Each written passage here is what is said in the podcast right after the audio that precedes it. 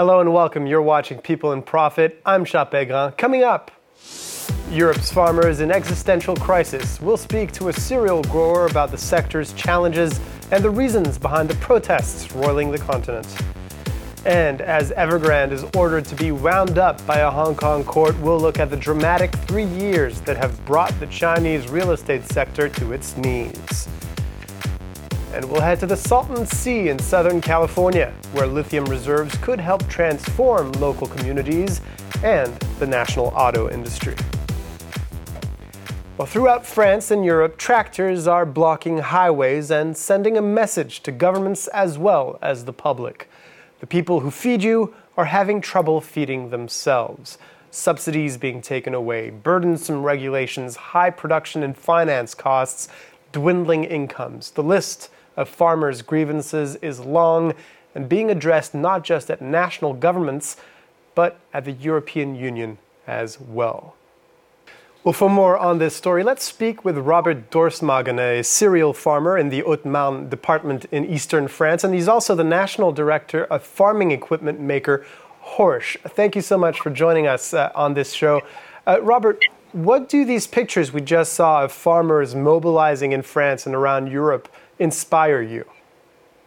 Um, I, I, it's not a surprise, uh, really, because um, I'm, I'm, I'm, working in Germany, in France, and um, uh, this kind of protest, I, I think, was um, we could look forward to, to see that uh, what, what is happening now for different reasons. Uh, and um, what um, I mean, the way people are protesting in, in several countries of Europe are, are um, are similar, but sometimes also a little bit different. Um, but now we see the protest in the in, a, in the Netherlands, in Lithu- Lithuania, in, in Poland, in Romania, in Germany, in France. Uh, I mean, this protest is um, is really a, a, a new thing uh, uh, about Europe, and it is really new to see also German farmers on the road uh, it's not common. Normally, we saw, of course, French farmers, uh, um, uh, which which are intended more to, to, to, go on the road and to protest. But uh, and this is a quite new opportunity, and, and it's something very new. Yeah. Talking about those German farmers, one of their major uh, sort of bones of contention uh, there is um, the role that subsidies played in their day-to-day operations on their farms, uh, especially, well, for example, when it comes to the to the for, to the diesel that's used in, in tractors. Um, can you give us a sense of how much farmers rely on on this state support on these subsidies? Yeah, I mean, th- this is one one of the problem, but uh, it's maybe the uh, how we call it in French is uh, c'est la goutte qui fait déborder le vase. It's, the last it's, straw. Yeah, exact. And uh, if you see, uh, we have the same system in France where you get you pay you pay your diesel uh, and and then you, you, you get a, a payback of, of your tax. And this is about it's a half of the tax in Germany, which is about 21 cent per liter uh, what we could get back. And then the, the, the German government decided for Christmas to um, to get rid of this of this subsidy, uh, which really we um, on a hectare uh, it varies. We we use about 80 liters to 150 liters. It depends on the way you are uh, you are working. So it's it's it's about 15 to to 30 euro uh, uh, per hectare Uh, uh, more costs we, we, we have to face. But it's not the it's not the main reason. I think it's it's one of the reasons. Yeah. The average monthly income for farmers in France in 2021 was around 1860 euros, much lower than the average for private sector employees. As a cereal farmer on your business, are you able to make enough money to run that business efficiently, to turn a profit, to reinvest? Since 2016 we have because we have to face also uh, climate change we have to face more regulation we have to face new policies of, of uh, we have less uh, less pesticides and we are facing more risks and, um, and, and we have more regulation so i mean before uh, this uh, uh, um, I earned normally my my my, my, salary. Now it is um, it becomes more and more risky because we are we're exposed to more risk. And uh, in, in for instance, um, this year I'm I, am i am selling uh, maybe 50% of my of my production below my costs. So this is not normal. And this is just the part of the of the cereals, but um, the, the main because I, I have no animal production, but for the in the animal production, it's more even more uh, more drastic. There are very loud calls for uh, a simplification of, of regulations that farmers are faced with, health and safety regulations, environmental regulations. Can you give us an example that really illustrates uh, this point that, that farmers are, are, are advocating for? The, the um, the, the agriculture policy was one of the of the fundament of, of Europe, and I, I really I'm, I'm a really convinced European, really. But um, now Europe um, put aims which are not attainable, um, and regulation which are which seems to us quite ridiculous. We have to impose uh, when you have cover crops the uh, Europe decides when you have to to seed them, when you can destruct them, um, and, and so on. Every everything is really reg- regulated. Brussels is, is getting rules which are not always uh, uh, maintainable on, on our farms. And the, I, am not I'm not um, I'm not growing cows or so on, but I have I have neighbors uh, in Germany, and they have to make a negative declaration. When you think about that, he has twice a year he has to declare that he's not using uh, um, uh, antibiotica.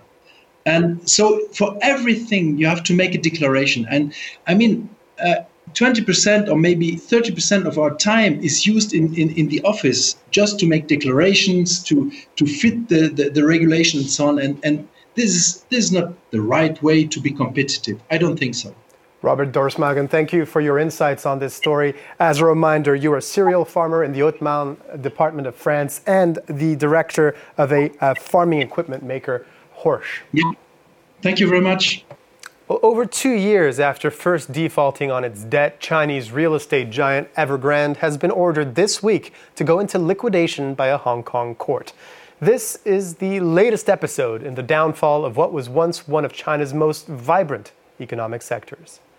Well, France 24's Yuka Royer joins us on set now for some context on this crisis. Uh, the inflection point for the Chinese real estate sector was in 2020 when new rules were imposed by the authorities in Beijing. Well, Charles, in China, home ownership is very high, and as the economy grew, it became a popular form of investment. Now, the authorities decided to crack down on speculative investment, saying houses are for living. Uh, they also imposed limits to borrowing on property developers, known as the three red lines. Now, first, liabilities should not be greater than 70% of the company's assets, and second, total net debt must not be greater than the market value of the firm and third, the company must have enough cash to pay off short term debt. Uh, now, this made it more difficult for companies to borrow money, and many found themselves locked out of credit markets and started defaulting. Well, Evergrande's model, as well as many other property groups, was built on the assumption that credit would be easy to access. Well, Evergrande is the world's most indebted company uh, with an estimated $340 billion in liabilities. Uh, Country Garden and Sunac also faced huge debt burdens. Now, with easy money, companies uh, developed massive housing projects, ignoring the fact that China's population was shrinking and demand was weakening. At the end of 2022, Country Garden uh, had a real estate portfolio of nearly 130 million square meters of floor area under construction. That's twice the size of Manhattan. In China, apartments are sold before they're completed. So when many of these projects ran into financial difficulties, difficulty and started to stall, buyers were left with mortgages but no homes. And can we get a sense of how much the property sector represents uh, for the economy? Well, the property sector has been a key driver of the Chinese economy, accounting for almost 30% of GDP at times before the crisis began, but that's been changing. In 2019, real estate investment grew almost 10% over the previous year. In 2022, the figure was reversed and property sales plunged nearly 27%. Uh, year on year. Now, a decline in real estate investment could have negative spillover effects to other sectors, uh, as well as China's trading partners. Um, and also, prices of commodities such as metals could fall. Late last year, the International Monetary Fund uh, called on Beijing to take urgent action to restore confidence in the sector uh, and to mitigate its impact on the financial system. Yuka Royer, thank you for that. In the US now, Joe Biden has made it one of the markers of his first term to combat climate change, in part by granting subsidies for the production of electric cars. But further up the value chain, there's one mineral that is core to this technological revolution lithium. In Southern California, the Salton Sea is home to 30% of the world's resources, and as, as you're about to see, could be transformed by the new industry. The volcanic subsoil on the shores of the Salton Sea is home to one of the world's largest lithium deposits. This industrial site, which produces geothermal energy, is getting ready to extract the mineral, which has become crucial to the Biden administration's green transition. So, this is Hell's Kitchen 2. We drilled this well two and a half kilometres deep. That will connect that production well back to the main plant where we start the process. In these tanks, the company filters the brine, extracting lithium and other minerals before re injecting it into the subsoil. The process required two years of testing and a $65 million investment. It's a win win situation. There's an abundance of renewable energy and a skyrocketing demand for lithium to make batteries for electric cars. The only way we can get to capacity for this type of demand, where we produce 50 megawatts of power and 25,000 tonnes of lithium hydroxide, is to replicate Fortunately, here the brine's the same, so we can drill wells over our 6,000 acres that we have here. The first plant will be operational by mid 2025, and two other companies have similar plans. It's an exciting prospect for a region where the unemployment rate is four times the national average. So this year, the local college launched a training program to meet the labor demand. All of these machines uh, simulate what the industries use for the extraction of the lithium. I think this is the big one. This is the one that we've been waiting for that uh, we anticipate will create thousands of jobs for our local residents, good, good paying wages. It's a perfect scenario that could bring the region a billion dollars a year, but it's also raising concerns.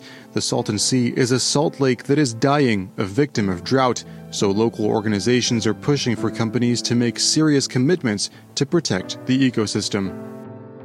Well, that's all for this week. If you want more, you can watch all our previous episodes on France24.com. And if you have any questions, you can reach out to us on our various social media channels. In the meantime, thanks for watching and stay tuned.